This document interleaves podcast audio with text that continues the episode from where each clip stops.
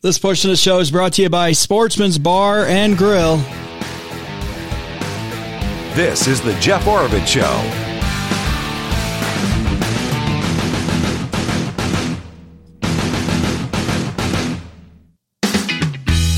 All right, welcome everyone. Thanks for listening. Jeff Oravits here. Happy to be here with you today. Start of another really busy week. Uh, we'll talk about Iowa caucuses a bit. I want to get into Hobbs' budget quite a bit more because I've unearthed the things that she wants to slash and also the things she wants to add. So, you cr- what do you do? What do you do when you have a supposed budget crisis, which I think is a load of crap, as I told you last week? You add new programs. You cut certain programs, and then you add... Well, first you blame it on children because of the school expansion program, the voucher program, and then you add special new programs for other people. Yeah, that makes sense. Yeah, I love it. You may recognize that voice because after about ten days... I'm back. Angela's back in this hemisphere. She brought me a gift. Let's see if I can get this on camera. Um... There's an effort around the world to save the planet from the scourge of humanity. And in this case, the Europeans, w- which flight was this? Was this Britain well, or was I this Greece? I got that at Heathrow Airport and on the plane. Okay. So the... For the British Airways plane. Okay. So what do you do when you're flying on a big plane that's made of all kinds of petrol-based equipment uh, or, or materials, I mean, that has big, what'd you have, two? Was there two engines on this one? Two big engines shooting out jet fuel. I have no idea. Ferrying people All across. All I know is it got me from point A to B. Bar- so barely. You got in kind of late. And um, you took a taxi cab to get there. Was it an electric taxi cab? No. No, it was not an electric taxi cab. Um, anyway, what do you do to save humanity or Earth from humanity? You have wooden utensils. These things, look, these things yeah. look like something you get give the kids, like in the playset. Yeah, for like just Except, to play. What, somebody's going to like impale themselves with like a splinter with this fork. You know, they're going to have like a big splinter in their cheek or something. Yeah. Well, I, I was telling you the funny thing is, is that I got that at the airport in Heathrow, but I got it to eat yogurt out of a plastic container and fruit out of a plastic container. Well, I mean... They want you to own nothing and you'll be happy or something, right? Yeah. So if you could get yogurt at the store, I guess eventually be back like in a wooden thing. You'll just like scoop it out and like hold it in your hand or something. We're we're, we're one step away from utensils. Not even like, we don't even have these anymore. We're going to have like chopsticks, or you're just going to use your hand like the old ways. You're just going to yeah. start. To, this is so ridiculous. Eh, I guess. Well, how much resources do you think it takes to carve out a wooden spoon though? I mean, instead of injecting plastic into a mold or whatever, actually, you know, something had to carve carve yeah. this out and cut this out from wood that I presume was cut with a chainsaw, probably a gas chainsaw, and then transported yeah. on big diesel trucks. I mean, it's just funny how people actually think they're making a difference. Yeah, you wonder if it's really better in the end or not. Yeah, I guess for the landfill, it'll, it'll decompose quicker. Yeah. Or like these, we yeah. could burn them. You know, I might just put them up there on the, we got a bunch of stuff in the studio here that's like yeah, all little knickknacks. It's I like, brought them just for you. Yeah, I know you did. She even had a used one. It's like discolored and everything. Oh, uh, yeah, I had, it was, had yogurt on it. Oh, man. All right, let's get to some of the news items going on, including Iowa caucuses, including Hobbs' budget, including hot air balloon crash that happened. Did you see that one? Uh, hot air balloon crash happened in uh, in Eloy. Wow. Uh, four dead, one in critical condition. Um, so I'll try to get as many details on that as possible.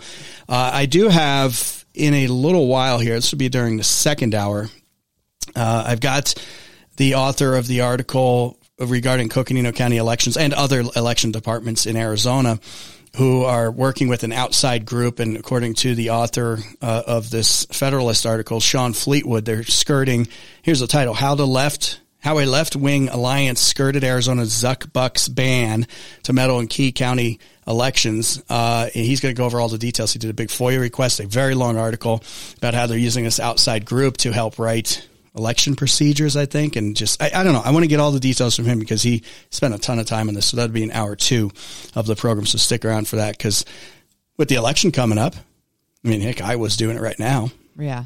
You know, we all have concerns about the thing. And then all of a sudden this group that another group called, oh, I'm going to get the right words, far left. They called them very far left, left wing nonprofit profit. Um, according to uh, one other outside group. They, they labeled them as very left-leaning, that all the money that's pumped into this group, and now they're helping the Coconino County Elections Department do their elections. Mm-hmm. That's a little, mm-hmm. I don't want any group involved. Yeah, there shouldn't be any Yeah, there should be full influence. Transparency here. I don't care if it's right-wing or left-wing. Let's keep the groups out of meddling and toying with and working with our elections yeah. officials. Seems like common sense, but common sense is out the window. Plus, uh, oh, D C. I got some D C updates on that budget as well. Before I get to all that, though, I uh, want to remind you, if you get a rock chip in your windshield, always call Diamond Auto Glass first. Get that rock chip fixed quick before it spreads the rest of your windshield. Angela and I have used, used them for years, as you know. Uh, great uh, company. Stewart does a great job, and his team over there, Northern Arizona Company. Get that glass fixed and or Well, I guess, or replaced if you needed that to happen. If you already got a big crack along the whole thing, they can't fix that. They'll have to replace your glass. Call them up, Diamond Auto Glass, at nine two eight, seven seven nine, four one four zero. That's nine two eight, seven seven nine, four one four zero, or go to the difference is clear dot com. Oh, and we'll get to your travel story too. Okay. You just kind of share some of that, because I know people always like to hear what's going on in other countries and the differences mm-hmm. and some of your travel woes. You, she missed a flight yesterday. I'll leave it at that, but we'll get to that here in just a few minutes. Um, okay, so I told you yesterday about Governor, not yesterday.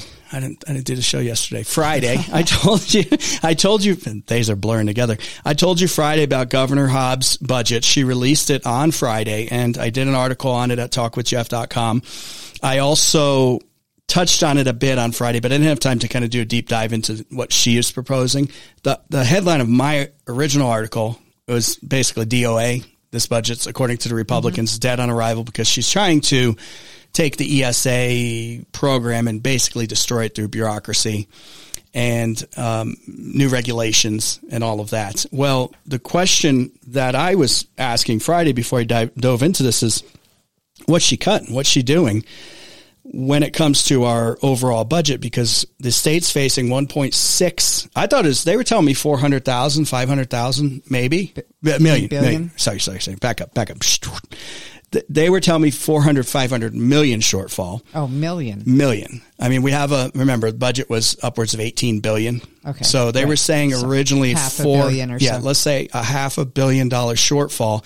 That means the state is taking in far less taxes than they originally thought. The projections were off, which, yeah, this is government. This always yeah, happens, right? It, it varies year to year. Yeah, I mean, it, it just does. It also tells me that I think, I think the res- recessionary uh, possibilities are increased now, because this is happening in multiple states. So when you see a decrease in tax revenues, that's the business Uh, community, the individual community, the people that pay the tax, the people that fund the government, saying they don't have as much money, so they're not mm-hmm. putting in as much.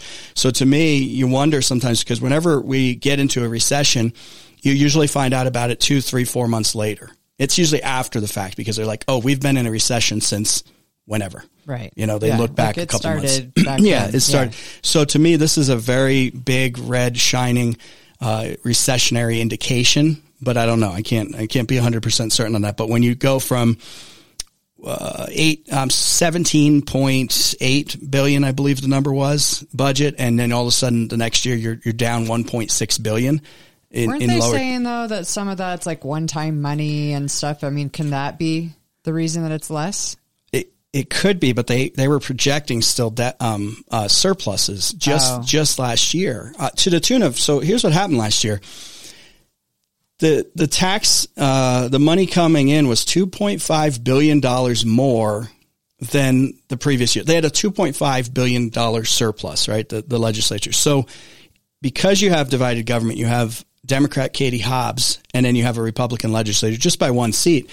They all needed to play ball together somehow to get the budget done by, they have to get it done by the end of June. They have to have a balanced budget every year. It's in, it's in the Constitution. They can't run it like the federal government. They can't print Just print money, right?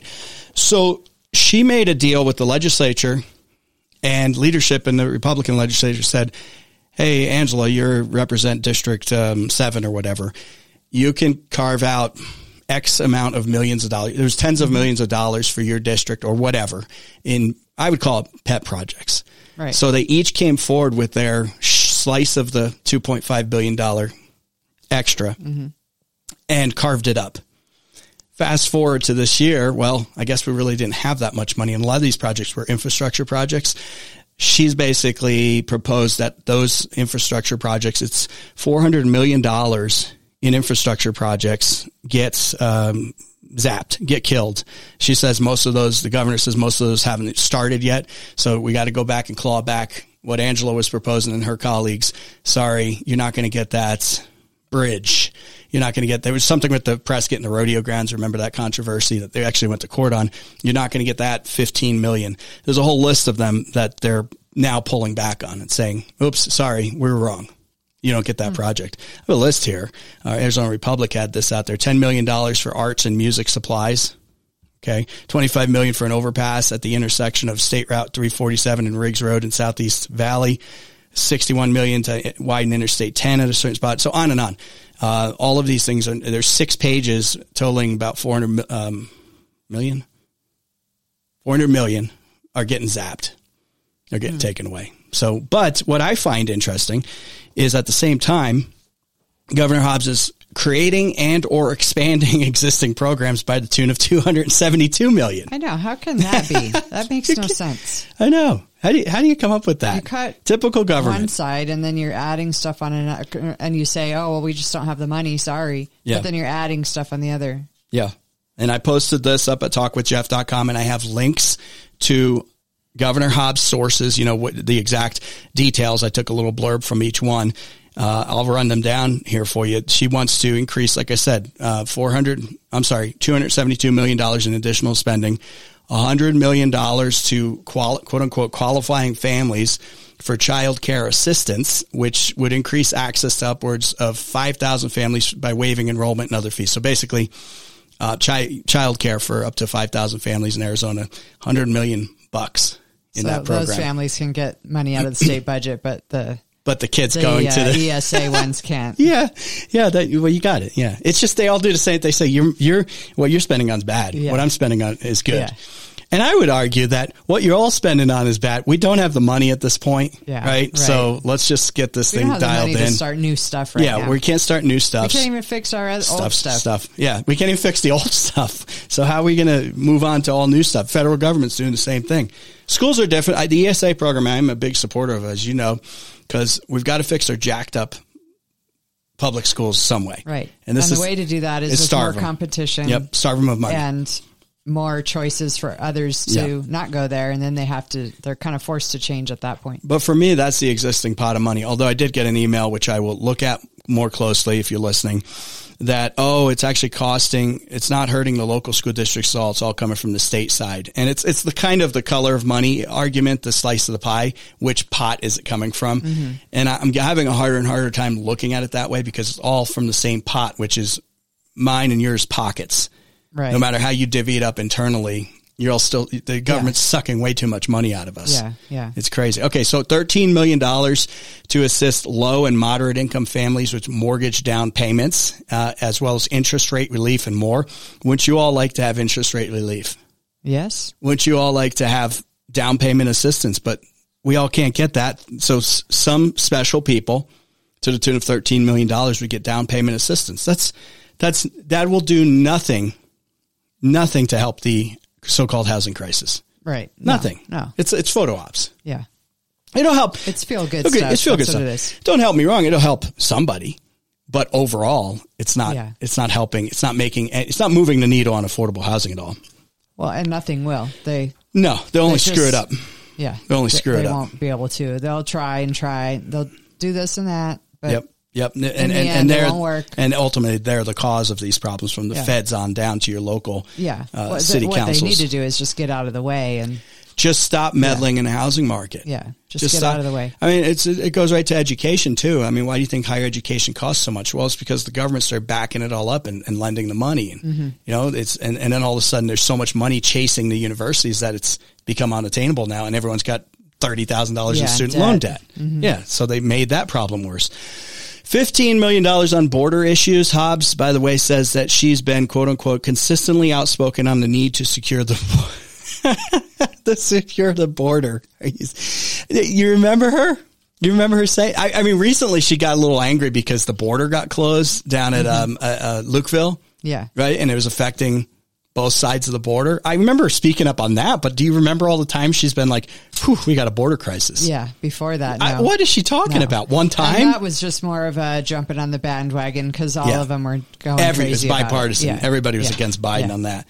Yeah, and money for law enforcement aid and drug enforcement, cartel and trafficking issues, things like that, fifteen million bucks. Well, fine. Okay. I think securing our border is pretty important. The feds are well, supposed what, to do what's it. What's the fifteen million going towards though? I wonder. Oh, it's a, it's a, I have a link in here. It's a list of things. It's like four hundred to here. I don't know the exact number, yeah. but it's all broken down. Okay. Uh, it just, I don't have the time to go over every single item, but the total is fifteen million dollars.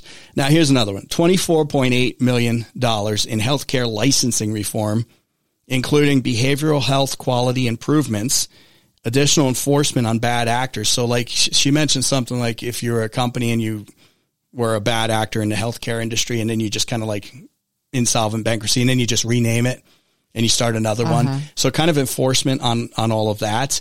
Um, and, but also additional staffing requests for the state, of course, to go after enforcement. Mm-hmm. Um, five hundred forty-five thousand dollars, five hundred forty-five thousand two hundred dollars. Hey, how do they decide? How do they know?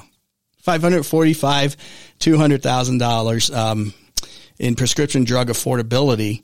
So to help people with prescription drug affordability, what would you do? Uh, I should just throw that out there. What would you do? I mean, I wouldn't do any, anything because yeah, the government again, just needs to get out get of the way. Get out of the way. Okay, but that's what I would do. If you really wanted to, I'd be like, okay, if you were like a leftist or anyone that, you know, just wants to divvy out money, you'd be like, okay, let's pick the ten thousand poorest people in the state and send them fifty-four dollars each or something, you know, to help mm-hmm. them with the, to pay for some drugs. I mean, right. right mm-hmm. You just like hand out some money. No, no, no, no, no, no, no. You create a prescription drug affordability division at oh, the course. Department of Insurance. Yeah. the of funding course. will, the five hundred forty-five thousand dollars will fund, uh, cover the startup costs, um, um, personnel costs. So you oh, hire so that's people. That's not even actually helping anyone. That's no. just to get the division off the ground. Yeah. So you're a voter, Angela, and you're like maybe having prescription problems, drug problems or whatever, you know, and it's like, what did you do to help me, Hobbs? Oh, we created a department to think about this. Yeah. You just can't make this stuff uh, up. Yeah, I don't like, like that. Like I said, if all. she was a, a, you know, really wanted to help people, she just sent them a check for a certain amount. I, I disagree with that because we're, we're, right. we're sinking yeah. as a country because of or, all that. I mean, yeah, like I don't agree with it, this either, but you could subsidize and help, you yeah. know, low income, yeah. uh, you know, take half off or wh- whatever. They're, you know, something all right. like that. Let me get to more of these because they, they go, I got a, I got like four more that you got to hear. Uh, and I'd love to hear from you. Talk with Jeff at i cloud dot com. Uh, you can also send a text eight seven seven, nine seven one, three nine seven one. If you're refinancing a, a home, if you're looking at buying a new home, if you're in maybe multifamily real estate investing, things like that, uh, off-grid properties, Kim Dawson at Nova Home Loans, she can help you out. Uh, thing I like about Nova Home Loans is they're Arizona's largest privately owned mortgage lender, but they can make decisions like a bank, but also like a broker. So that allows Kim Dawson access to all the best programs because they're auto, contrary to what like Hobbs and people like that think. There are a lot of programs out there and a lot, a lot of different things that banks do and certain mortgage lenders. And you can look into all that and, and Kim Dawson can find the best thing for you. And if you mention a Jeff Oravits show, you get two hundred fifty dollars off the lender's fee at closing. Call Kim Dawson, nine two eight, three one zero, six four five eight. That's nine two eight, three one zero, six four five eight or go to novahomeloans.com slash Kim Dawson. Kim Dawson, N M L S six nine seven four one one. Nova Home Loans, N M L S three zero eight seven, B K number zero nine zero two four two, equal housing opportunity, subject to credit approval, terms and conditions may apply.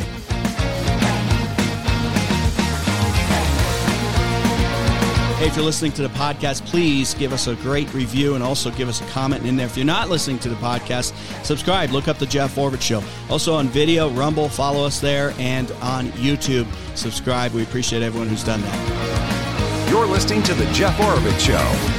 I got my first real use of um, my new trailer from American Trailer Company. Got a dump trailer here, what, a few weeks ago, right? Mm-hmm. Uh, I did I did use it to tow my trailer to do some snow removal, or my tractor to do some snow removal. But the first actual dumping of anything, did you see it? The video no. when you were over in Greece? No, I didn't. I, I lifted up and I, the kids were in it and they used it as a oh, slide. Yes. Actually, no, I did see that. This is not a prescribed use. I do not recommend this, but uh, there we, we had uh, gotten a few bales of hay for a um, um, for, for archery, for bow and arrow. Mm-hmm. And so it was real slippery. Yeah. And, uh, I'm not used to brand new things like that, that are all shiny with the paint, but American Trailer Company just north of Flagstaff. Excellent, high quality stuff. I, I love this trailer. Uh, they've got flatbed trailers, dump trailers, cargo trailers. They got a ton of stuff on their lot. Veteran owned, owned company. And by the way, no city sales tax. So you don't have to dump that money into the city of Flagstaff. That's doubled their budget in what the past ten years. Uh, yeah. Rob yeah. Wilson and I were talking about that recently. Uh, they did a great job for me. Why don't you go check them out? American Trailer Company, just north of Flagstaff, and check out their inventory. Huge inventory. You don't got to go down to Phoenix um, because they're going to make sure that they get you around the same price, sometimes lower than Phoenix, and you get to keep your money in northern Arizona. Go to American Trailer A Z dot com. That's American Trailer A Z dot com.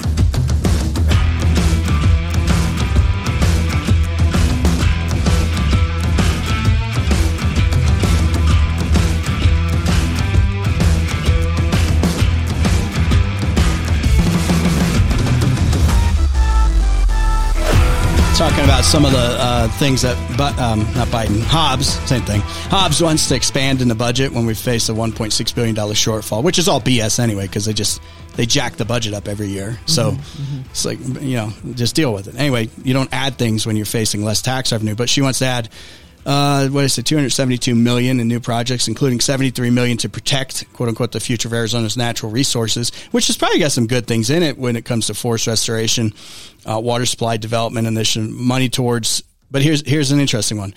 Uh, and I got links all up at talk with jeff dot com on this one. Uh, money towards funding vehicle repairs to increase emissions quality. I mean, it's like, is this Who's like vehicle repairs? I think it was private sector. I think you can get like, get a grant or something. Oh. I don't think it's state vehicles or anything, but it's like, fix your own dang vehicle. Right. And four hundred sixty-nine thousand. Yeah. Oh yeah. Yeah. Yeah. Or funding three full-time employees to, quote, conduct air quality planning. Yes. So wait a second. Yes. That's like four hundred fifty thousand divided by three. We're simple people here. We're simple people. Um, yeah, one hundred fifty-six thousand dollars. So the three employees are going to each earn one hundred fifty-six or so thousand dollars. I, I don't know. They maybe they need pens and stuff, and you know, and uh, pl- uh, wooden wooden silverware, right? I mean, you know, it's it's expensive employing people, yeah, so and you need full benefits, probably down payment assistance for a house because they're not making quite enough. You know, they're kind of like you know struggling at one hundred fifty-six thousand each.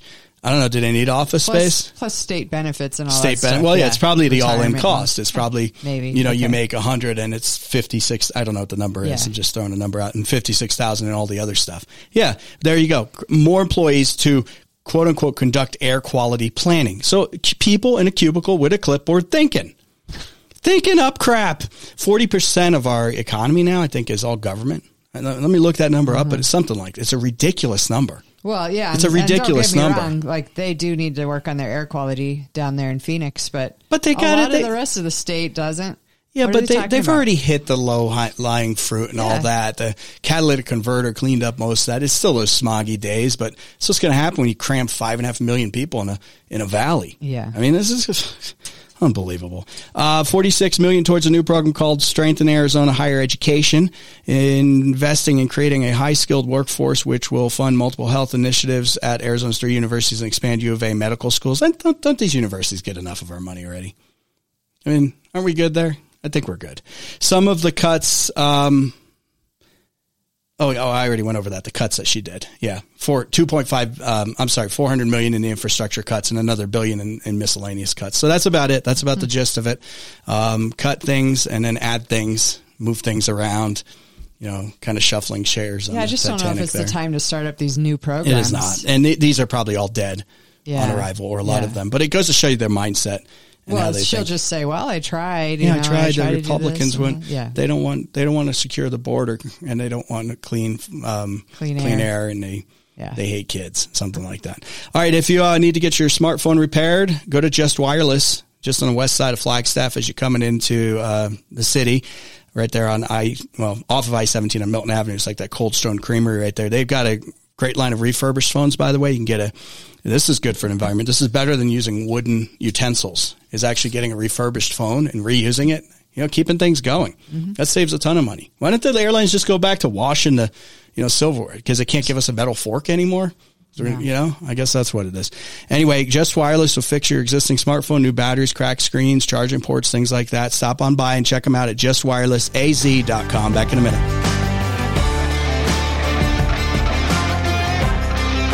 Hey, if you're listening to the podcast, please give us a great review and also give us a comment in there. If you're not listening to the podcast, subscribe. Look up The Jeff Oravits Show. Also on video, Rumble, follow us there, and on YouTube, subscribe. We appreciate everyone who's done that.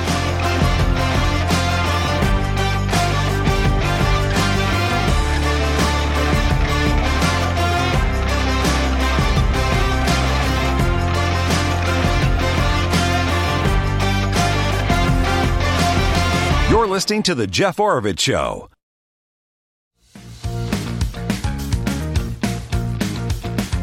This is The Jeff Oravits Show. All right, welcome back. Love to hear from you. Talk with Jeff at i cloud dot com. And welcome back, Angela. For it was, I'm glad she's back. I'm sure all you are as well. She's a little tired, a little jet lagged.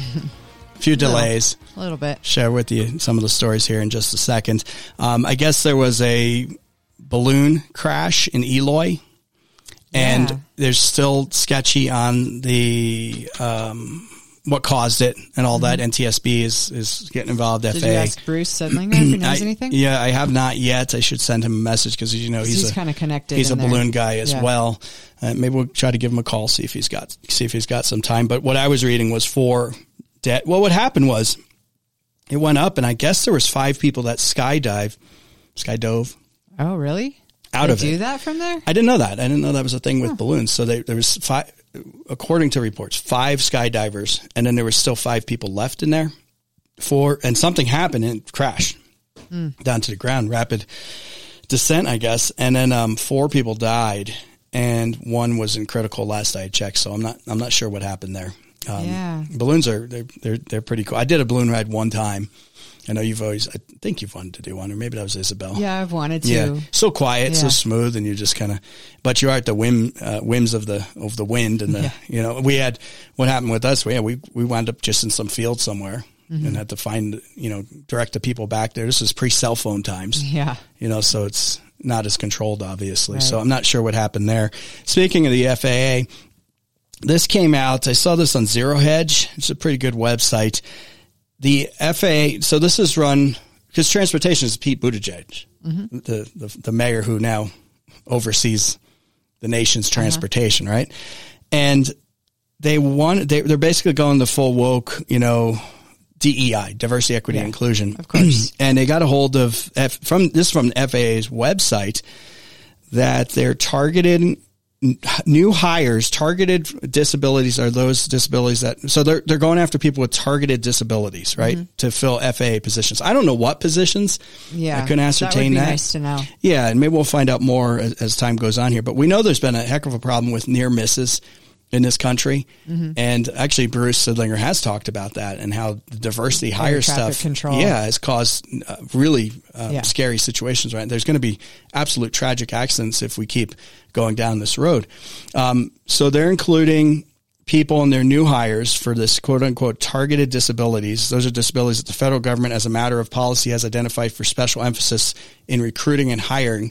When we're talking uh, F A A, they include hearing, you know, so people with disabilities with hearing, vision, missing extremities, partial paralysis, complete paralysis, epilepsy, severe intellectual disability, psychiatric disability, and this one kind of just baffles me, and dwarfism. What would what, what, that's weird. Yeah. You know, I mean, if somebody is, uh, I think you refer to, refer to them as little people, right? Mm-hmm. Is the correct term now? I mean, I, there's plenty of people have, could do these positions. I, why is that even thrown in there? Yeah. You know, why is that even thrown in there? Well, I mean, I don't know. They do have a disability, I guess. Yeah, but way. they Just... could do, uh, I would be much better having someone in that category doing uh, F A A jobs. And I don't know what they are, if they're air traffic control or not, then versus severe intellectual disability. Yeah, I was going to say, usually it's more of a physical limitation they have than a mental. Okay. At all, well, I'm sure right? there's plenty of jobs at the F A A that don't require a physical right. uh, aptitude. So then there's, uh, I want their head. Their I want brain. their head. I want their brain. Yeah. And even the disability as far as, um, you know, people that have missing extremities, as they say, or things yeah, like that. Yeah, again, nothing what, wrong with their no, brain. No, or their head. What I get, con- you know, yeah. I get concerned about um, severe ent- intellectual disability. Yeah. I mean, these are, and again, I don't know what positions yeah, they're hiring. Concerning. Yeah. What, I mean, they're very limited on what that person could do. Well, yeah. I mean, there's been great uh, companies in the past that have worked with people with uh, certain intellectual disabilities that have employed people, and, you know, they're in certain positions. I think right. of like, like, I don't know if they still do it, but there's a grocery store that always had people bagging. And I thought that was a great thing, mm-hmm. you know, but are we talk, where are we talking on the hierarchy here? Yeah. Of, of when you hear F A A, F A A and they're saying, hey, there's, you know, we're going to be we're reclassifying and we're going to em- emphasize recruiting in this category. Right. It's like, why don't you emphasize hiring and recruiting the most qualified people, right. so planes don't smack together in the of air. People's lives at stake. I know. It's different than bagging groceries versus the, uh, you know, administrator, the whole yeah, industry. Looking at blips flight. on the screen yeah. and trying to make sure people don't yeah. run into each other. Yeah, it's insane. I mean, these these people are seriously gonna are gonna hurt and kill and maim. Well, and the a thing lot is, of people. Is there's in, in already the been a lot of examples of this happening, where yeah. the diversity hire is maybe not the right person for the job, and then they've it's proven to be correct later on. But look at Harvard. Look at Harvard woman, yeah, the president. That's, that's what I plagiarizing and yeah. you know and and all and couldn't even you know get sent, questioned by the um, congressional committee. Yeah, you know to try to define if if if if, if uh, they broke the student handbook by threatening to you know genocide. Yeah, like the hate. This is that. Yeah, stuff, they, yeah. They, they seriously the government's. Uh, craziness in diversity, equity, and inclusion is seriously going to cause people to lose their lives. Well, that's what it's I'm already saying. Has. This it's is insane. Already has, and yet they're still doing it. Yeah, unbelievable. Uh, one more here for you. Uh, same old Congress. I told you this was coming. You've got uh, Speaker, um, what's his name, Kevin Johnson? Speaker Mike. Johnson. Mike. Isn't it? Yeah, I don't know. Whatever. Johnson. Speaker Johnson. I can't remember. They come and go so quick nowadays, right? It's like later stages of Roman Empire. There's a new there's a new emperor every three days. Anyway, they just keep doing the same thing, no matter who's in there. Uh-huh. Uh, basically, kick the can down the road. A quote unquote two step plan for the continuing another oh, continuing we already, resolution. We knew this was happening the second he took that position. Remember, it was like, oh, well, Thanksgiving is going to be here soon. They're just going to extend yeah. it. And then it's going to be Christmas. They're going to extend it. And, oh, we will support him because he's just gotten in there. This was back in November, yeah. and we need to give him a little time. And I was like, okay, fine, I'll agree to that. Just, be- But I know he's going to disappoint me soon enough. Sure enough, here we are, middle of January. They haven't agreed on it yet. They're still, you know, they call them the hardliners now. You know, yeah. I would call them just basic regular Republicans yeah. of, of yesteryear and the before times, but now they're they're the hardliners. You know, they like they, they. When you think hardliners, it's like they're about to start a revolution or something, right? Right. So anyway, the hardliners, which is like the Freedom Caucus, are, are opposing this, of course. But uh, good old Johnson, he'll he'll get just like McCarthy. Just the names are really uh, interchangeable. Get we'll get the support because you'll see Democrats come on board and Republicans, and they will stop the government from a partial shutdown. Which who cares? You know, know. Shut it down to get the border security, get the the expenses uh, under control. I don't even think you can get it under. I know you can't get it under control at this point, but at least to. And then the, the number jumped. Remember, the top line number was one point five nine. Mm-hmm. Now mm-hmm. it's like almost one point seven trillion. It's the same as it was. It's these people are so they're so ridiculous. They're so ridiculous and it's so obvious. Anyway, so uh, we'll see what happens because the looming partial government shutdown is, uh, I think it's this week.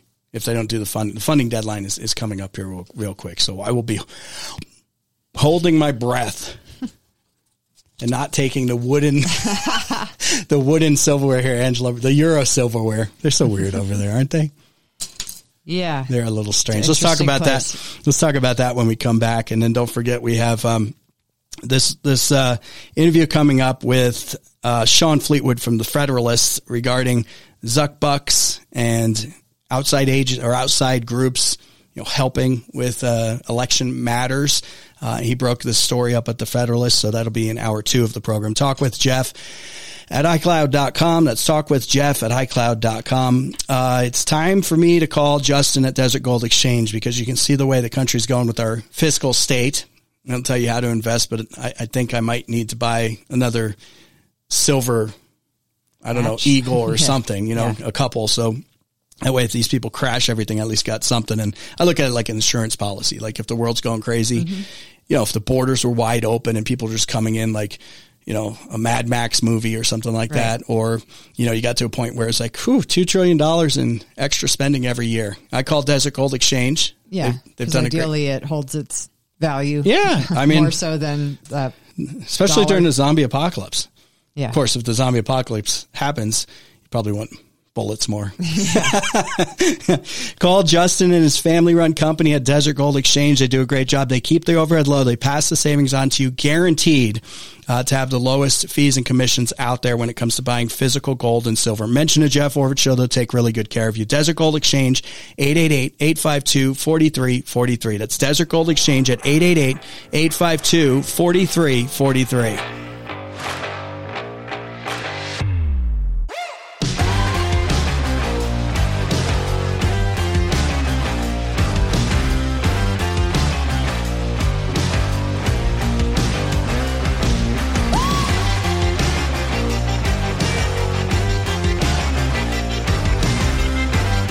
Listening to the podcast, please give us a great review and also give us a comment in there. If you're not listening to the podcast, subscribe, look up the Jeff Oravits Show. Also on video, Rumble, follow us there, and on YouTube, subscribe. We appreciate everyone who's done that.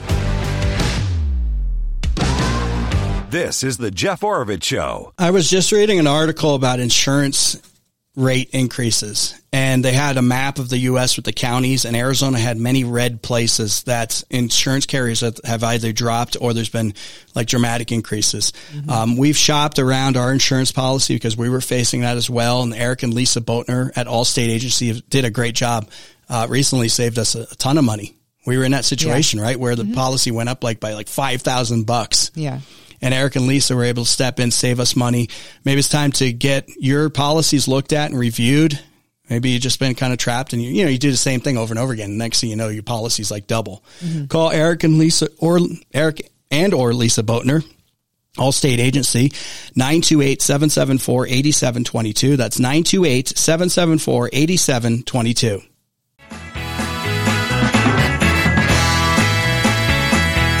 All right, welcome back. Angela's here with me to round out the hour, and uh, we'll talk about this elections issue in Coconino County and other counties uh, coming up in the second hour of the program. But she, besides the um,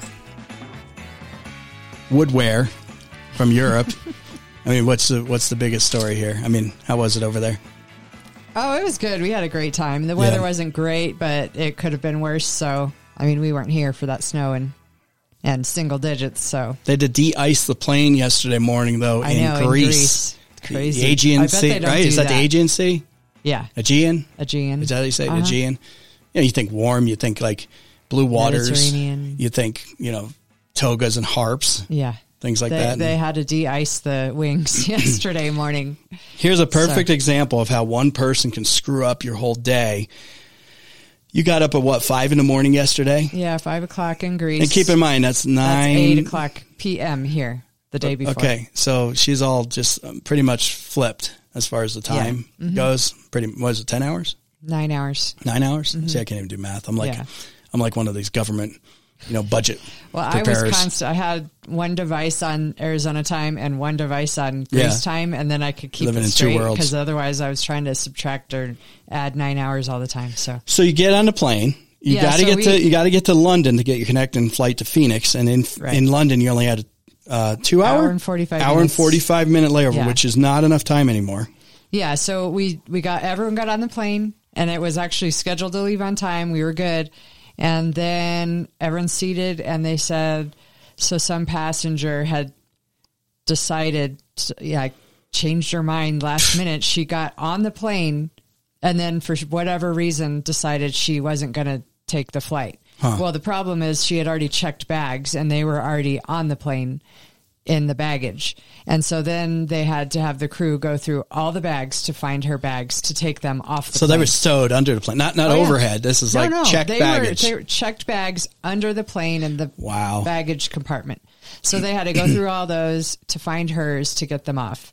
Then we found out they had to get the the de-icer machine out there, And that took a little longer than expected. So we all sat there for an hour on the plane before it even left Athens. Before a four-hour flight to London. Yeah. Then and then before, what, a ten-hour flight? Yeah, four-hour flight to London. And we it wound sucks. up, I had forty-five minutes to catch my next flight, which was not enough time. I discovered that's not enough time. Britain has a great thing that even if there's no line in the security, if you're not there forty-five minutes before, yeah. yes. you can't go through. So they're just sitting there, nobody there.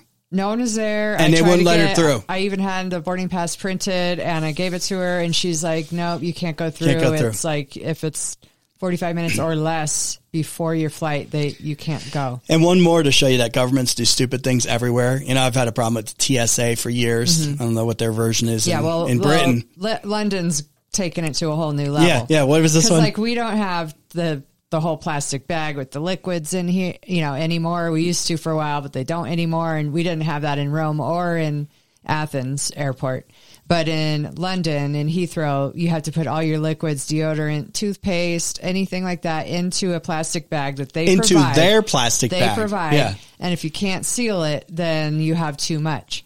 So these people, what are they, and we where were, they come I up wasn't with this ready stuff? For that on the way there because I didn't know about. So then me and Isabel are going through our all our bag, trying to get all of our anything, you yeah. know, lotion or whatever out from this that or. You but know, you actually wherever. Could only whatever you could fit in their supplied little Ziploc bag yeah. with a handle, by the way. Yeah.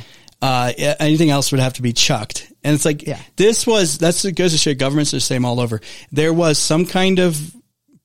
Politician that said, I've got a new idea. Let's fund a program, kind of like Hobbs with the, mm-hmm. let's fund the air quality people or whatever. So they can sit there and think. Somebody was tasked with thinking mm-hmm. on a clipboard in a cubicle to come up with, how do we make flights safer? I got it. You can only fit what you can fit in this little yeah. Ziploc bag as far it's as liquids. The, you see the time yeah, yeah, yeah. suckage when you're in oh, that situation and every person in there is like rolling their eyes. And we're going in March and I'm, I'm bringing a backpack. I may not bring anything. I may just go, I'm going to show up there and just buy some clothes. Yeah, that's it. Keep saying that. No, I, I think I might try it. They might, they might flag me as insane or something. Be like, this guy's suspicious. He doesn't have, get there he doesn't have any baggage. You know, I might bring like a little uh, plastic bag or something, which they, you know, are like banned in most of Europe. Yeah, I'll bring like a shopping bag with like one change yeah. of clothes, and that's it. I mean, I may not, may not smell good by the end of this thing. Yeah, but we'll have fun anyway. Well, I did make it home. I was two hours late. I had to get on a different flight into Phoenix, but yeah. I was just. Fortunate that it wasn't worse than that. I, I made it last night, so yeah. Well, we're glad to have you back. Yeah, me too. And um, I hope I you all sad be. To leave my daughter there. I know it that was, was tough. tough to do. It was tough. And I hope you all be back next hour. We've got Shawn Fleetwood from The Federalist talk about the Zuck Bucks and Arizona law and elections and much more. Stick around. Hang tight. Back in a few.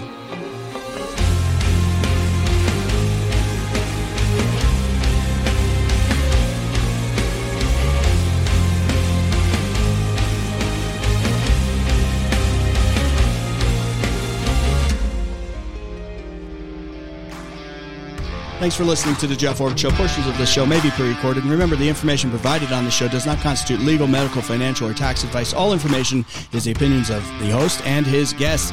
You should always seek the advice of a professional regarding any of these complex issues to make sure all circumstances of your situation are properly considered. Remember to catch the podcast by looking up The Jeff Oravits Show on your favorite podcast provider, including places like Spotify, iTunes, Amazon Music, and more. Also available on Rumble and on YouTube. Just look up Oravits, O R A V I T S. And remember, the show streams Monday through Friday at four oh six p.m.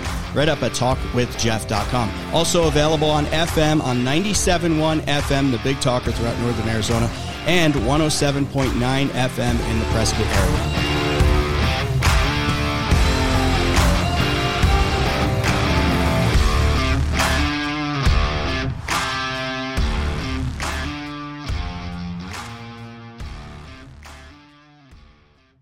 This portion of the show is brought to you by Gettles High Desert Mechanical. Get more info at gettles h d m dot com. This is The Jeff Oravits Show.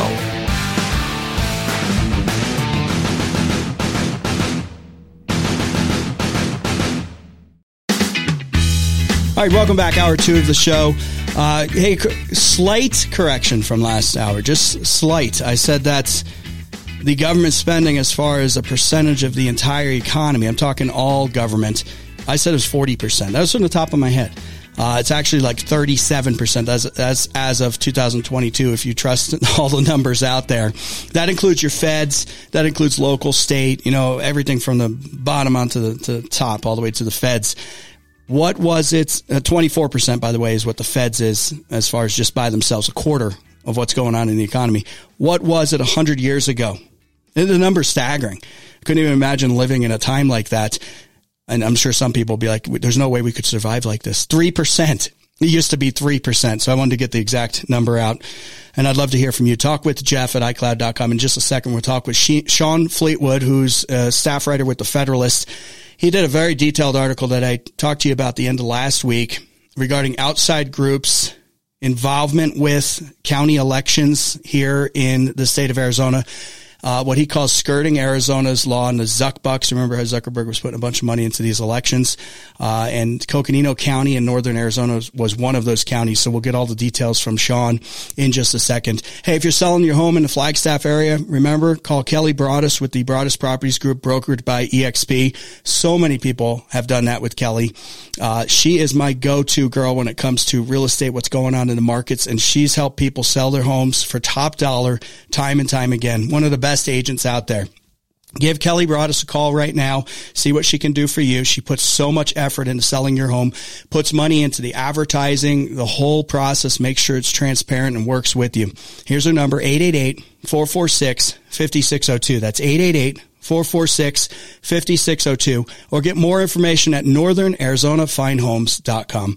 Okay, um, Shawn Fleetwood is, is my guest. He's a staff writer with The Federalist. Uh, he recently wrote a piece called How a Left-Wing Alliance Skirted Arizona's Zuck Bucks Ban to Meddle on Key Counties Elections.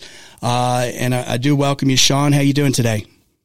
Doing great. Thanks so much for having me. Yeah, absolutely. I, it's This was a, I can tell you spent a ton of time on this because this was a very detailed article, including many FOIA, Freedom of Information Act requests, Um, regarding an outside group that's, I guess, assisting Coconino County. I, I guess the best thing to do, Shawn, is to start off with kind of the thirty thousand foot view, and then we'll kind of do a deeper dive. So how'd, how'd you find this, and give us kind of the, the higher level details on it? Yeah, for sure. Um, so I think a good thing to do first is just kind of step back into the twenty twenty election for a second, because this will really kind of set the stage for what we're seeing here with Coconino County and the Alliance today. Um, so during the twenty twenty election and the months leading up to it, you had Mark Zuckerberg, the C E O of Meta slash Facebook, and his wife, Priscilla Chan, through their initiative, announced that they were giving four hundred million dollars collectively to two left-wing nonprofit organizations, the Center for Tech and Civic Life, or C T C L, and the Center for Election Innovation and Research, or CARE. Um, and so these hundreds of millions of dollars were billed, you know, publicly in the press release as, you know, going towards election offices to help with P P E, like personal protective equipment, and other so-called mitigation measures to help with the COVID pandemic, right? So that the election process wouldn't be disrupted, that election officials could continue carrying out their duties throughout the twenty twenty election. That's what it was billed as. But in the years since, as you know, several reporters and House Republicans uncovered an investigation that actually less than one percent of those funds were actually spent on things like personal protective equipment. Um, and what, in really actuality, what happened was that a lot of this money was poured into local election offices, mostly in battleground states throughout the country, to change how elections were administered. So this would be going towards things like expanding unsupervised election protocols like mail-in voting, uh, the widespread use of ballot drop boxes. But to make matters worse, these grants were heavily poured into Democrat-majority municipalities uh, in total and in per capita. So essentially what this was was one giant Democrat get-out-the-vote operation.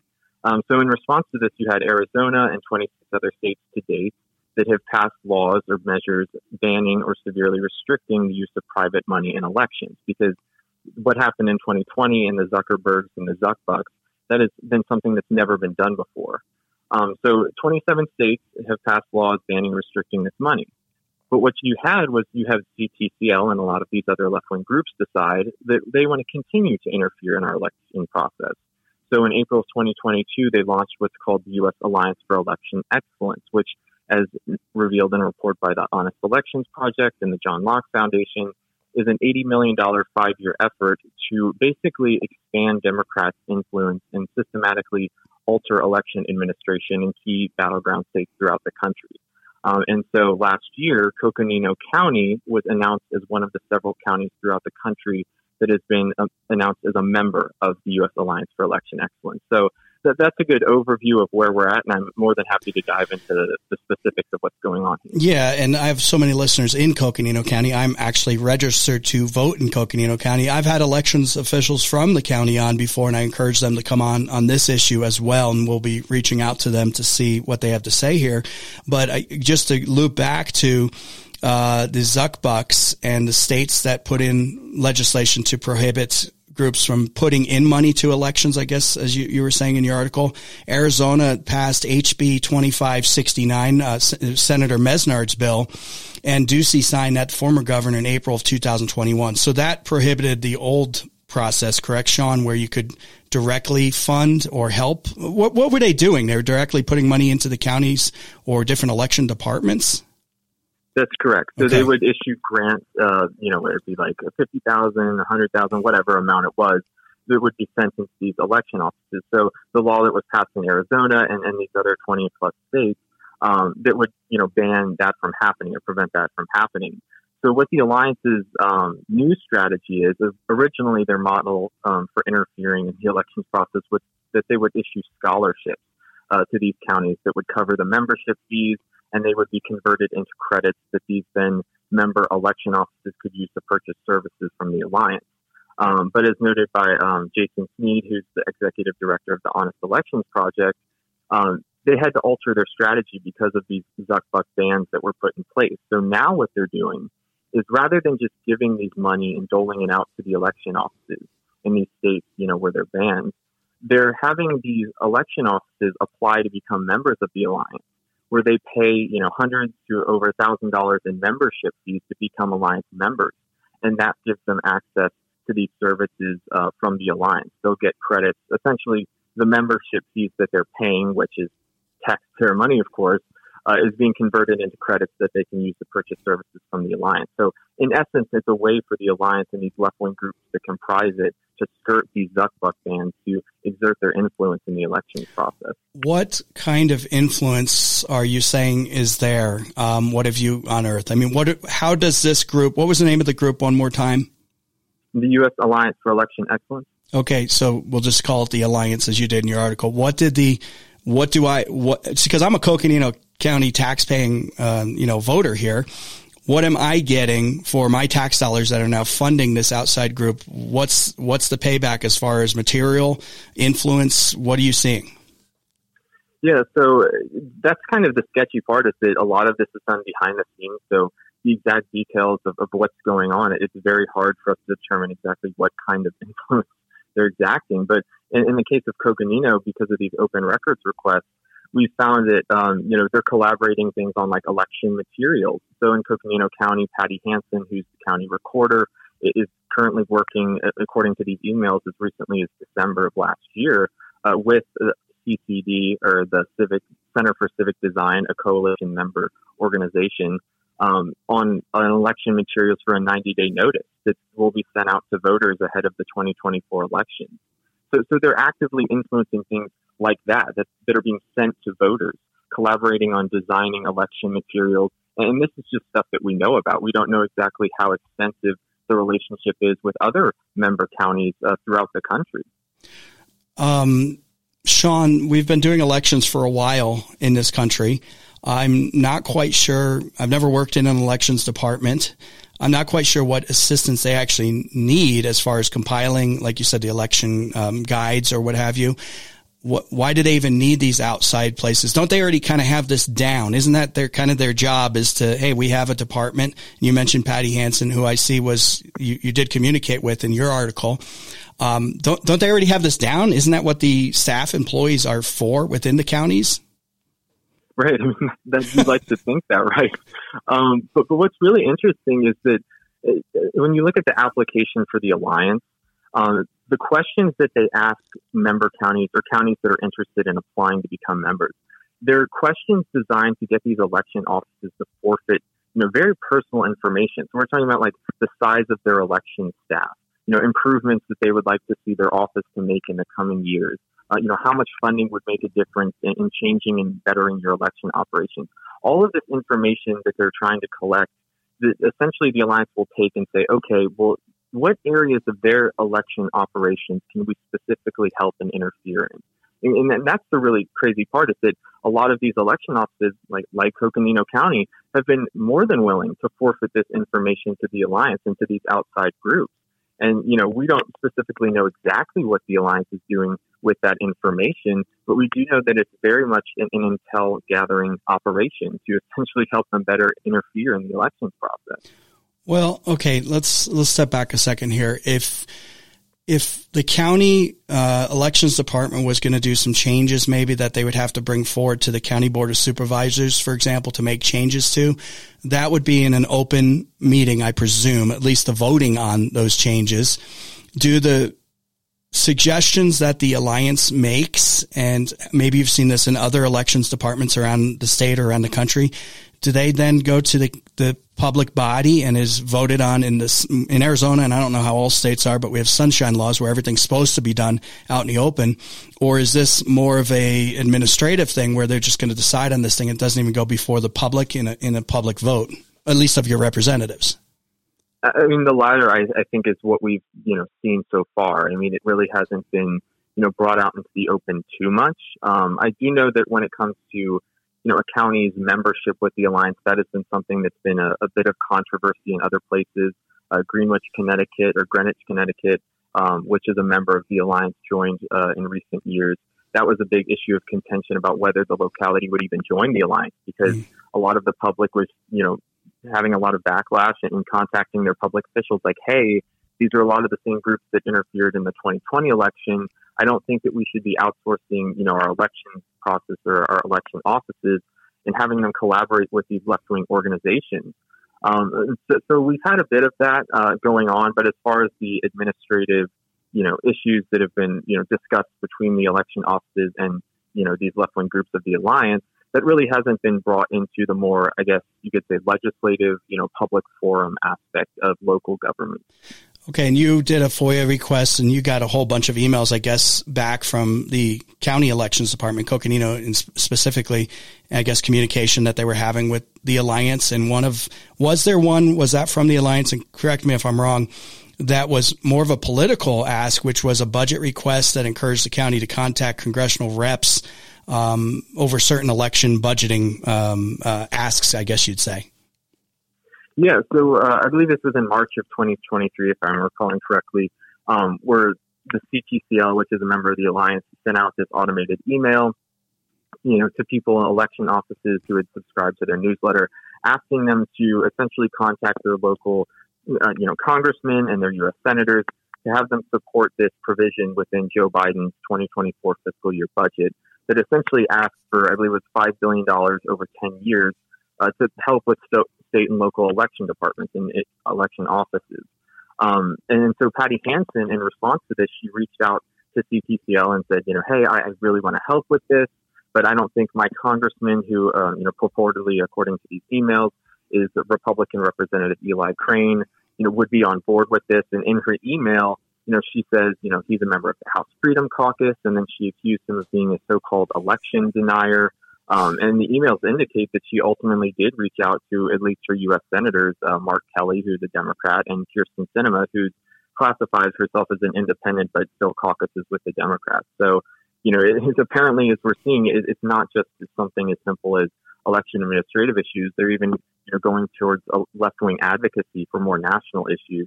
Uh, you know, like budget fights and stuff like that. Yeah, I found that interesting. And not to put words in Congressman Crane's uh, mouth, but I would, knowing him, I bet that he would not be in support of this. So she was probably correct there.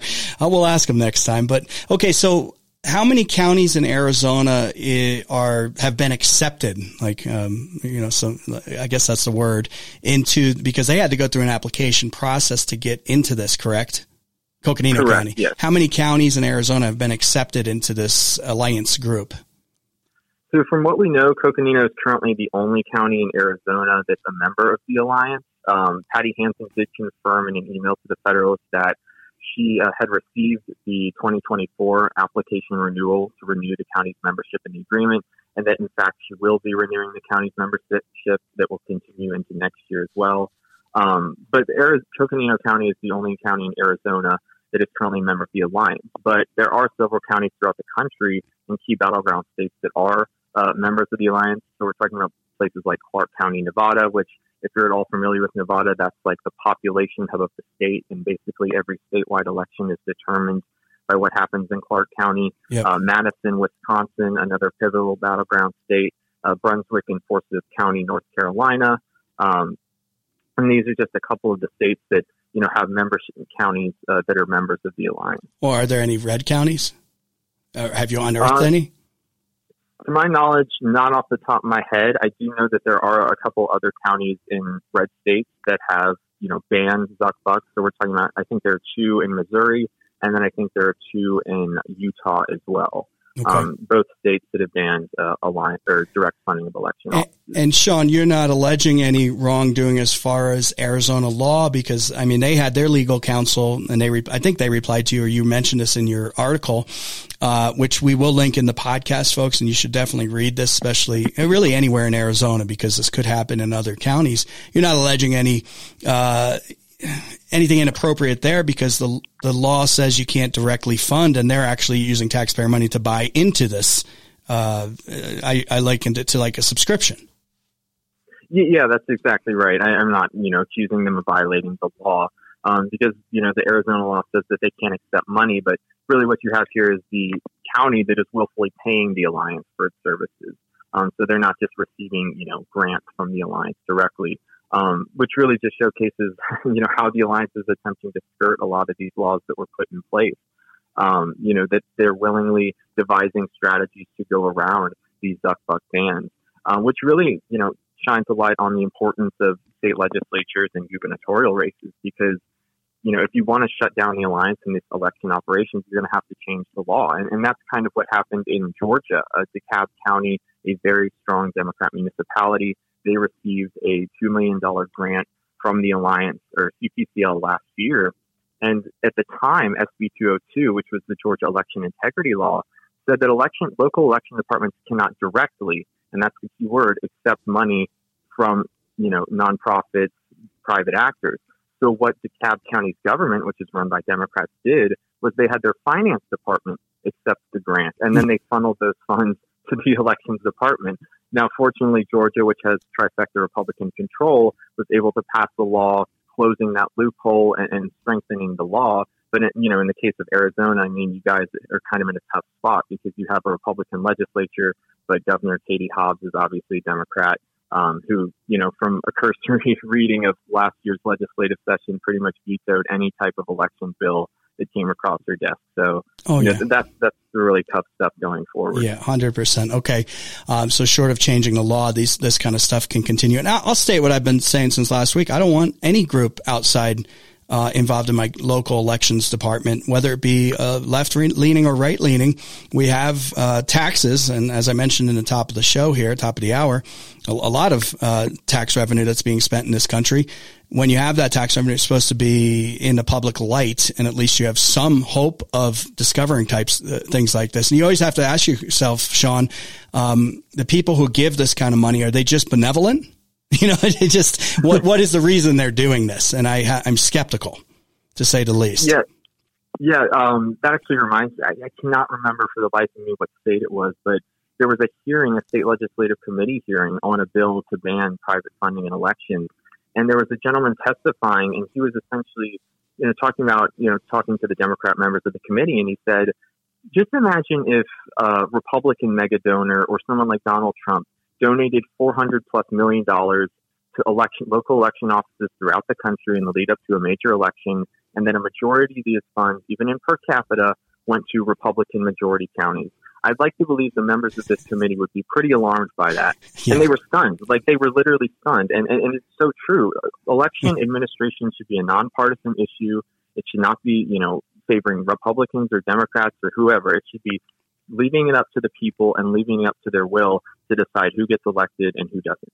Shawn, hey, I appreciate all your work on this one right in our backyard. You did a ton of work. I encourage everyone to go to the podcast or go to talk with jeff dot com. I've got a link to Shawn's article from The Federalist. Uh, Shawn, best wishes to you. Appreciate the time. Hope to talk with you again soon.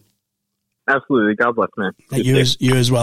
All right. And love to hear from you. Talk with Jeff at i cloud dot com. Hey, uh, don't forget about the best pizza in Northern Arizona, best pizza in Flagstaff, Namarco's Pizza. I spent some uh, time there last week when Angela was out of town for the whole week. Uh, Namarco's Pizza, great pizza, great wings, voted best pizza and wings. Uh, check out their buffalo bread as well. Great salads, great lunch specials as well every day. Namarco's Pizza, and order online at namarcos pizza dot com. Back in a minute.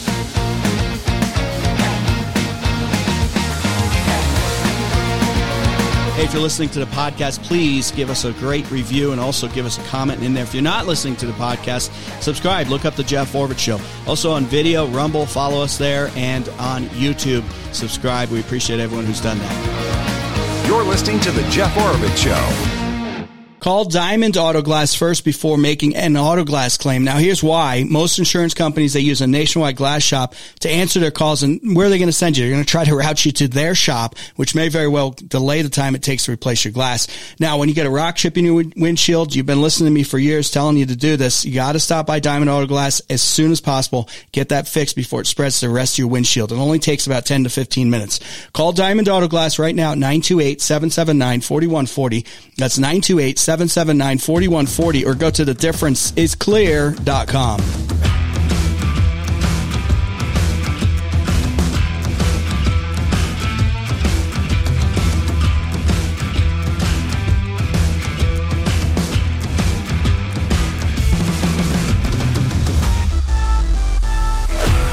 Interesting stuff. And like I said, um, after the show, I email Coconino County Elections Department. They've always been receptive, and I've even had them on the program in the past, so I'll ask them some questions on this, see if they want to come on and talk about it. But the bottom line is they got, they're working with a group that, um, according to Shawn, has a leaning of a certain way. And, you know, that makes me wonder. I don't want anybody in our elections helping, big air quotes, uh, whether it be left or right. I just, I just want the county to do it, and I don't even know why they need the help.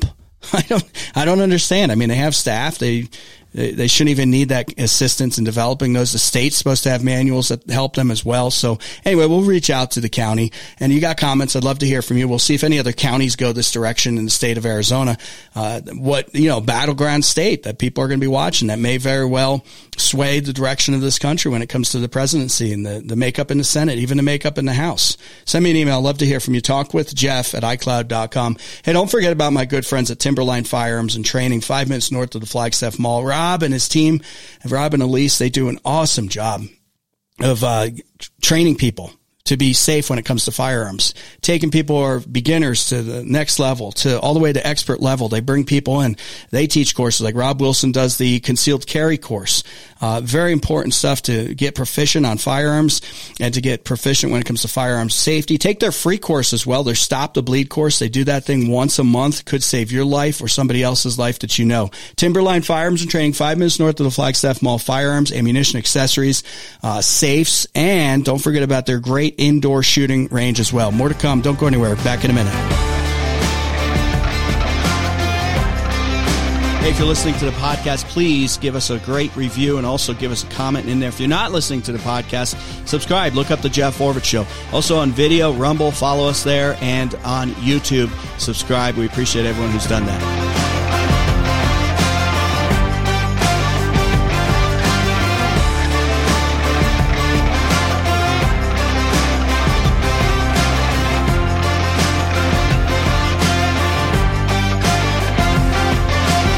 You're listening to The Jeff Oravits Show. This is The Jeff Oravits Show.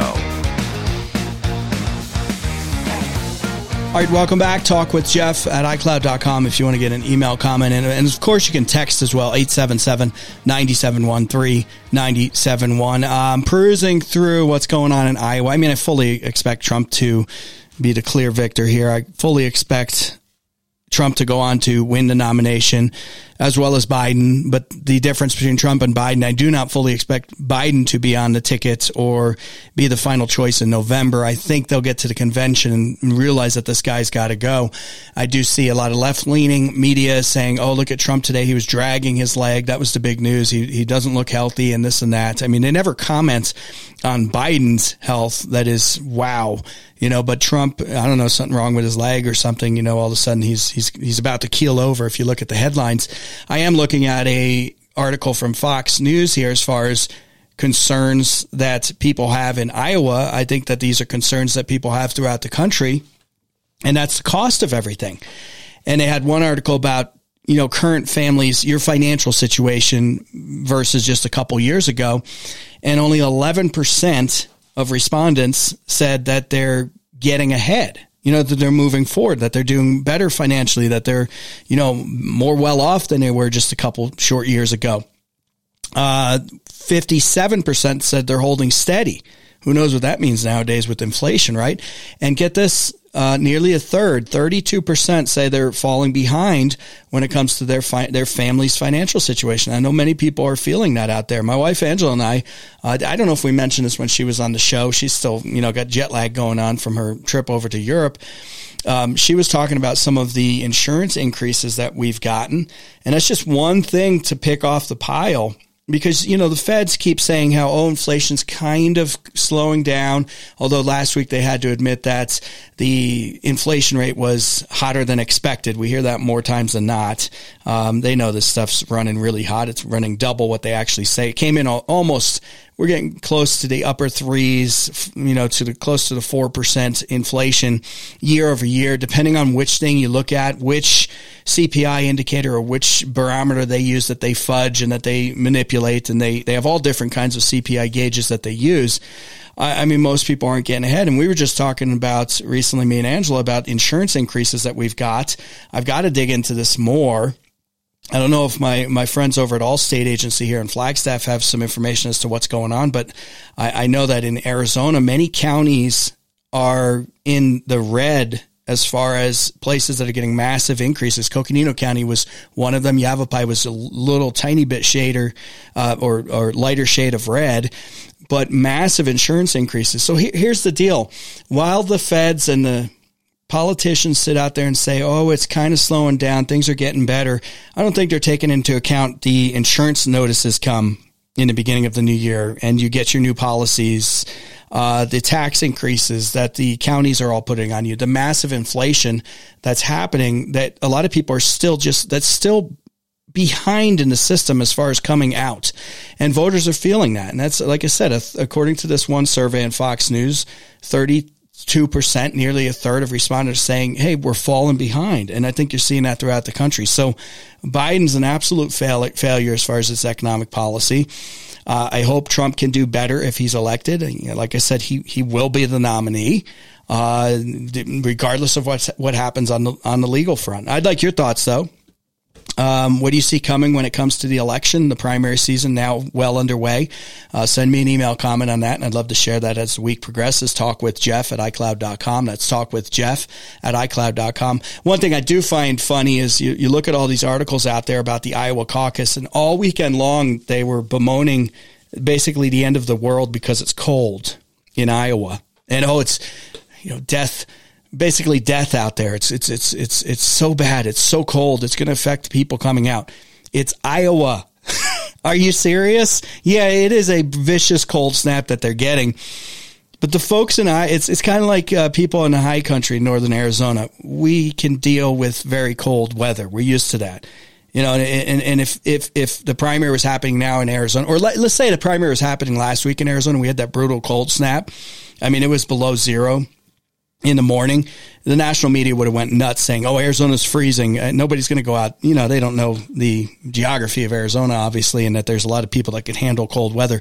It's Iowa. Iowans are going to be able to handle the cold weather and go out. They're used to this stuff. Next thing you're going to tell me, oh, it's a problem in Minnesota or something. Give me a break. We'll see what happens, though. Uh, we'll see what Trump wins by. There's now a lot of pundits that are saying, oh, if he doesn't win by fifty percent, you know, then his candidacy is failing. I've seen that hitting over the weekend as well. Uh, I don't take that. He didn't He didn't win Iowa last time, did he? No, I don't I don't think he, he did not win Iowa last time. So that's a big improvement from uh, the first time he ran, at least in, in sixteen. So we'll see what happens. We'll keep an eye on that. Um, I was telling you about this. Uh, this is from Fred, the government expenditures. And I just found this these numbers amazing. When it comes to what percentage of the government's, uh, what, what percentage of the G D P, that's all the economic activity that's happening within the United States, is government related now. And it's for the, as far as the feds, it's upwards of twenty-four, um, you know, upwards of thirty percent in two thousand twenty as the height of COVID. But overall, it's around thirty-seven percent. I find that number absolutely staggering. The only time it was higher was in the, in World War Two. I mean, we were fighting World War Two. Now what are we fighting? Fighting? We're fighting just massive spending for all kinds of programs. We're not fighting the Nazis. I mean, I admit we have all kinds of problems around the world that we've got to deal with, but not to the scale that they had to fight during World War Two. We're fighting our own stupidity as far as overspending and overpromising all these de- different government programs. And then I told you nineteen twenty-nine, federal spending was three percent of G D P. What I find interesting, and we don't want to go down this road, some countries like France, uh, where'd that go? Here, fifty. France spends fifty-eight percent, fifty-eight percent. Nearly sixty percent of their economic activity is government. Japan, forty-four percent. United Kingdom, forty-four point three percent. Uh, Sweden, forty-seven percent. But do we want to be like Europe? I don't want to be like, I, look, Angela just got back from Europe. I like Europe. It's fun to go, but it's also a reminder. And Isabel, who's only been over there for what, a week and a half now, is already kind of sending messages. Oh, things are so, they do things kind of weird here. And, and every country is different, right? But inefficient and weird. And I don't want to be like that. I want America to be like America. And if we keep spending like we are, it's just, this is insane. Back to D C. Uh, you got this new Speaker Johnson, who's supposed to be conservative. He keeps going on. I just got an email from him telling him, telling me how conservative he is. Okay, well, if you got to shut down the government to get border security, then do it. Show me you're conservative. If you got to shut down the government to try to slow down the massive spending, then do it. Show me, show me that you're conservative. But you watch, there'll be a deal that'll be reached. They've already, they say they have a tentative deal between leadership, between the Democrats and the Republicans to punt the football, the spending football, until March, to do two different stages of uh, continuing resolutions once again to keep the federal government open. Is this really our biggest concern and worry, is to keep the federal government open in the light of all this spending and the border surge and the invasion that's going on? All right, send me your comments. Love to hear from you. Talk with Jeff at iCloud dot com. That's Talk with Jeff at iCloud dot com. We're due for somebody from D C. I haven't had anyone on this year. Only, we're only a few weeks into this year, uh, but I'll reach out to maybe Congressman Biggs. Uh, we'll try to space them out here every couple of weeks. Biggs, Crane, and um, and of course um, uh, Congressman Gosar. We should get an update from him as well. What's going on there in D C? All right. Um, if you need new blinds, shutters, or shades for your home, you know who to call. It's a company that Angela and I have worked with ourselves. We got all new blinds in our home in Flagstaff. The Blind Brothers did a great job, uh, not only walking us through all the different options, but coming up with a great price for us. Then they came back. They took out all their old blinds, installed the new ones. They've continued to work great. Plus, I've talked about this with you many times. Uh, most of your heat loss and You know, and the cooling problems you have in the summertime, it's through those windows. Windows have a very, very, very low R value. Get new blind shutters or shades, and the Blind Brothers, a great Northern Arizona c- company, can help you out, whether you're in the Prescott area, Verde Valley, uh, Flagstaff, Williams, Holbrook, Winslow, you name it. The Blind Brothers will come on out and help you out. Here's their number, nine two eight, six three four, two four two three.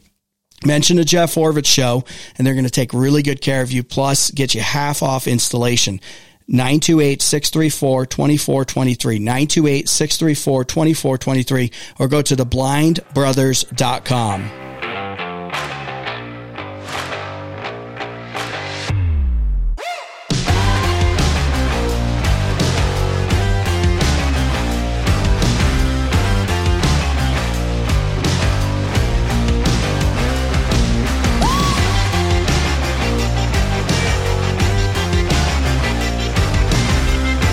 If you're listening to the podcast, please give us a great review and also give us a comment in there. If you're not listening to the podcast, subscribe. Look up The Jeff Oravits Show. Also on video, Rumble, follow us there, and on YouTube, subscribe. We appreciate everyone who's done that. This is The Jeff Oravits Show. Hey, welcome back. Do me a favor, if you're listening to the podcast, please hit that subscribe button. Appreciate everybody who's done that, so that way we can keep the show going in all channels that we can find. Podcast, Rumble, if you're on there, we put videos up on Rumble. Just look up Oravits, O R A V I T S, or YouTube. Put videos up there as well. I think uh, Shawn's video is up there already. Shawn Fleetwood from Uh, the Federalist, in this article regarding Coconino County and this outside elections group subscribing to it, and that he calls, and that other watchdog groups are saying are uh, left-leaning, assisting with certain election activities. I, I don't exactly know what that means. Uh, I will reach out to Coconino County, see what they got to say about this as well. We'll send an email here tonight and see if they want to talk about this a little bit more. But he covered it pretty dang good in his article um, up at The Federalist. Check that out in the podcast, talk with jeff dot com. talk with jeff dot com. Let's do a let's do a comment here. Uh, Sarah, let's see. Sarah writes, where'd this come through? talk with jeff dot com. talk with jeff at i cloud dot com is an email. Jeff, is if the state has a budget surplus, shouldn't we use that for things? I assume we're talking to the state of Arizona, because the federal government will never have a budget surplus again, the way that they're spending money like crazy. But anyway, if the state has a budget surplus, shouldn't we use that for things like down payer assistance programs when housing is so much and it's our tax dollars to begin with? Well, I would contend that. No, I, I would say no. And I'll go back to what I said last week, and probably what I've been saying for, what, seven years on this show is, the federal government, no, the state government, any government should not be involved in housing. They just should not be involved in housing at all. They do an awful, awful, awful, awful, terrible job time and time again. And most of the time, most of the things they try to do and implement just winds up costing people more money, just winds up raising the price of housing. I mean, on the federal level, if we didn't have artificial interest rates and a Federal Reserve that was constantly trying to dictate how the economy works and usually failing, uh, we wouldn't have had artificially low rates that drove up housing prices to a bubble. I mean, again, we've done this at least two times in this uh, in this in this millennia, right? I mean, we saw the house, we saw the the outcome of that in two thousand eight, and maybe many people haven't. I, I got to remind myself that for a lot of people, that was a long time ago. They, people might not have been born that are listening. People may have been, you know, really young. I remember the housing crisis. That was the federal government, you know, causing these problems. And when you hold interest rates at two and three quarters percent or so for a thirty year fixed mortgage, you're going to cause a housing bubble, and housing prices are going to go up a whole bunch. But combine that with shutting everything down and creating labor shortages and COVID hysterics, you know, they, I never thought those two would come together, something like that. Who could have predicted that? And it, the housing prices, I thought pricing would collapse after COVID hit, but it actually kept going up, because now, and now people are kind of trapped in very low interest thirty year rate mortgages. So they don't want to move. Why would you move to go pay a seven percent mortgage somewhere else? So that puts more pressure on demand, um, pressure on, um, on supply. And, uh, there's not enough homes to go around right now. We'll see if that changes. Everything always changes at some point. Nothing stays the same. But no, the, they should not use a budget. We don't have a budget surplus. First of all, we did last year only because they overtaxed Arizonans and the economy was doing better. And now the economy is not doing as good. And that's a big indicator that you can take from Arizona having a shortfall of, I don't know what the number is. I've heard four hundred million to one point six billion versus last year. So instead of being the second highest budget year, or the one before that where it's the first highest budget year, what are we going to be? The third highest amount of spending in Arizona's history this year, even with these so-called cuts. They're not cuts. They just raised the budget way too much. So no, shouldn't be involved. That's not a way to get your tax dollars back. The way to do it is continue to put pressure on the legislature to continue to cut taxes and cut programs. The government should be involved in a lot less going forward. We'd all be better off if the government didn't account for thirty-seven to forty percent of our economy in this country. We'd all be better off. It'd be painful. This is, if this ever happens, where we shrink the size of government, it's going to be really, really, really painful for a lot of people, because people are so used to it.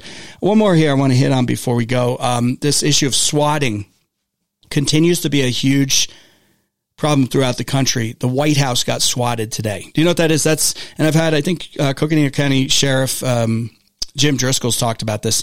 This is where somebody calls in something phony. In this case, they're saying that there was a uh, multiple emergency personnel was sent, were sent to sixteen hundred Pennsylvania Avenue following a hoax call at seven oh three a.m. Monday.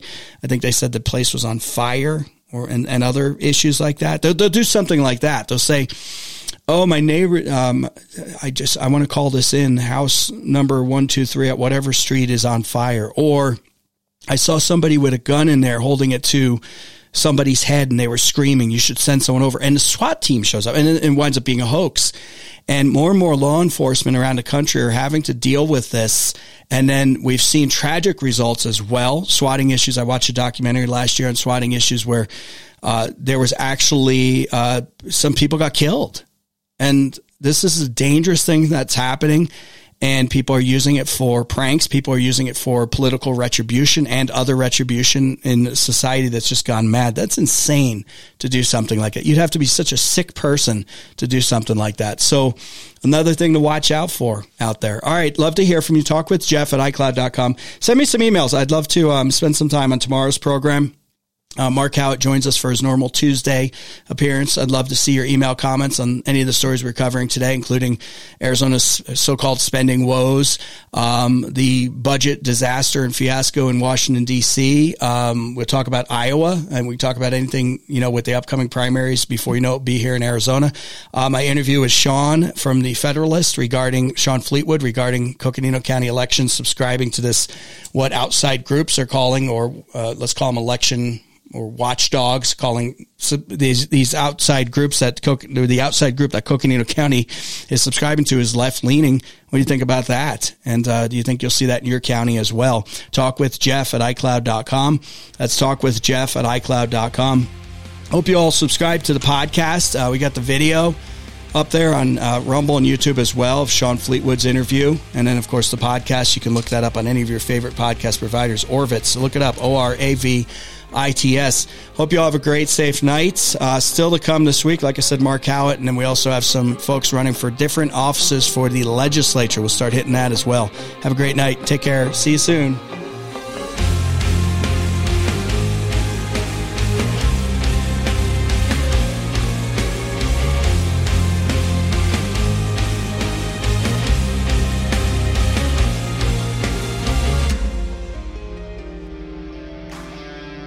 Thanks for listening to The Jeff Oravits Show. Portions of this show may be pre-recorded. And remember, the information provided on the show does not constitute legal, medical, financial, or tax advice. All information is the opinions of the host and his guests. You should always seek the advice of a professional regarding any of these complex issues to make sure all circumstances of your situation are properly considered.